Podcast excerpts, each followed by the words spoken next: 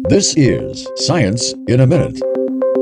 An underwater volcano located about 64 kilometers north of the main island of the South Pacific archipelago, Tonga, exploded in a violent eruption back on January 15th. Scientists say the explosive force of the Hunga Tonga Hunga Ha'apai volcanic eruption was comparable to the 1991 Mount Pinatubo and 1883 Krakatoa eruptions. A new study penned by scientists at the University of California at Berkeley proposes the Tonga eruption reached space. The scientists say within hours after the eruption, wind speeds were clocked at 727 kilometers per hour, and unusual currents formed within the electrically charged ionosphere to the edge of space. Data gathered by NASA's Ionospheric Connection Explorer and ESA's swarm satellites were used by the scientists to make their findings.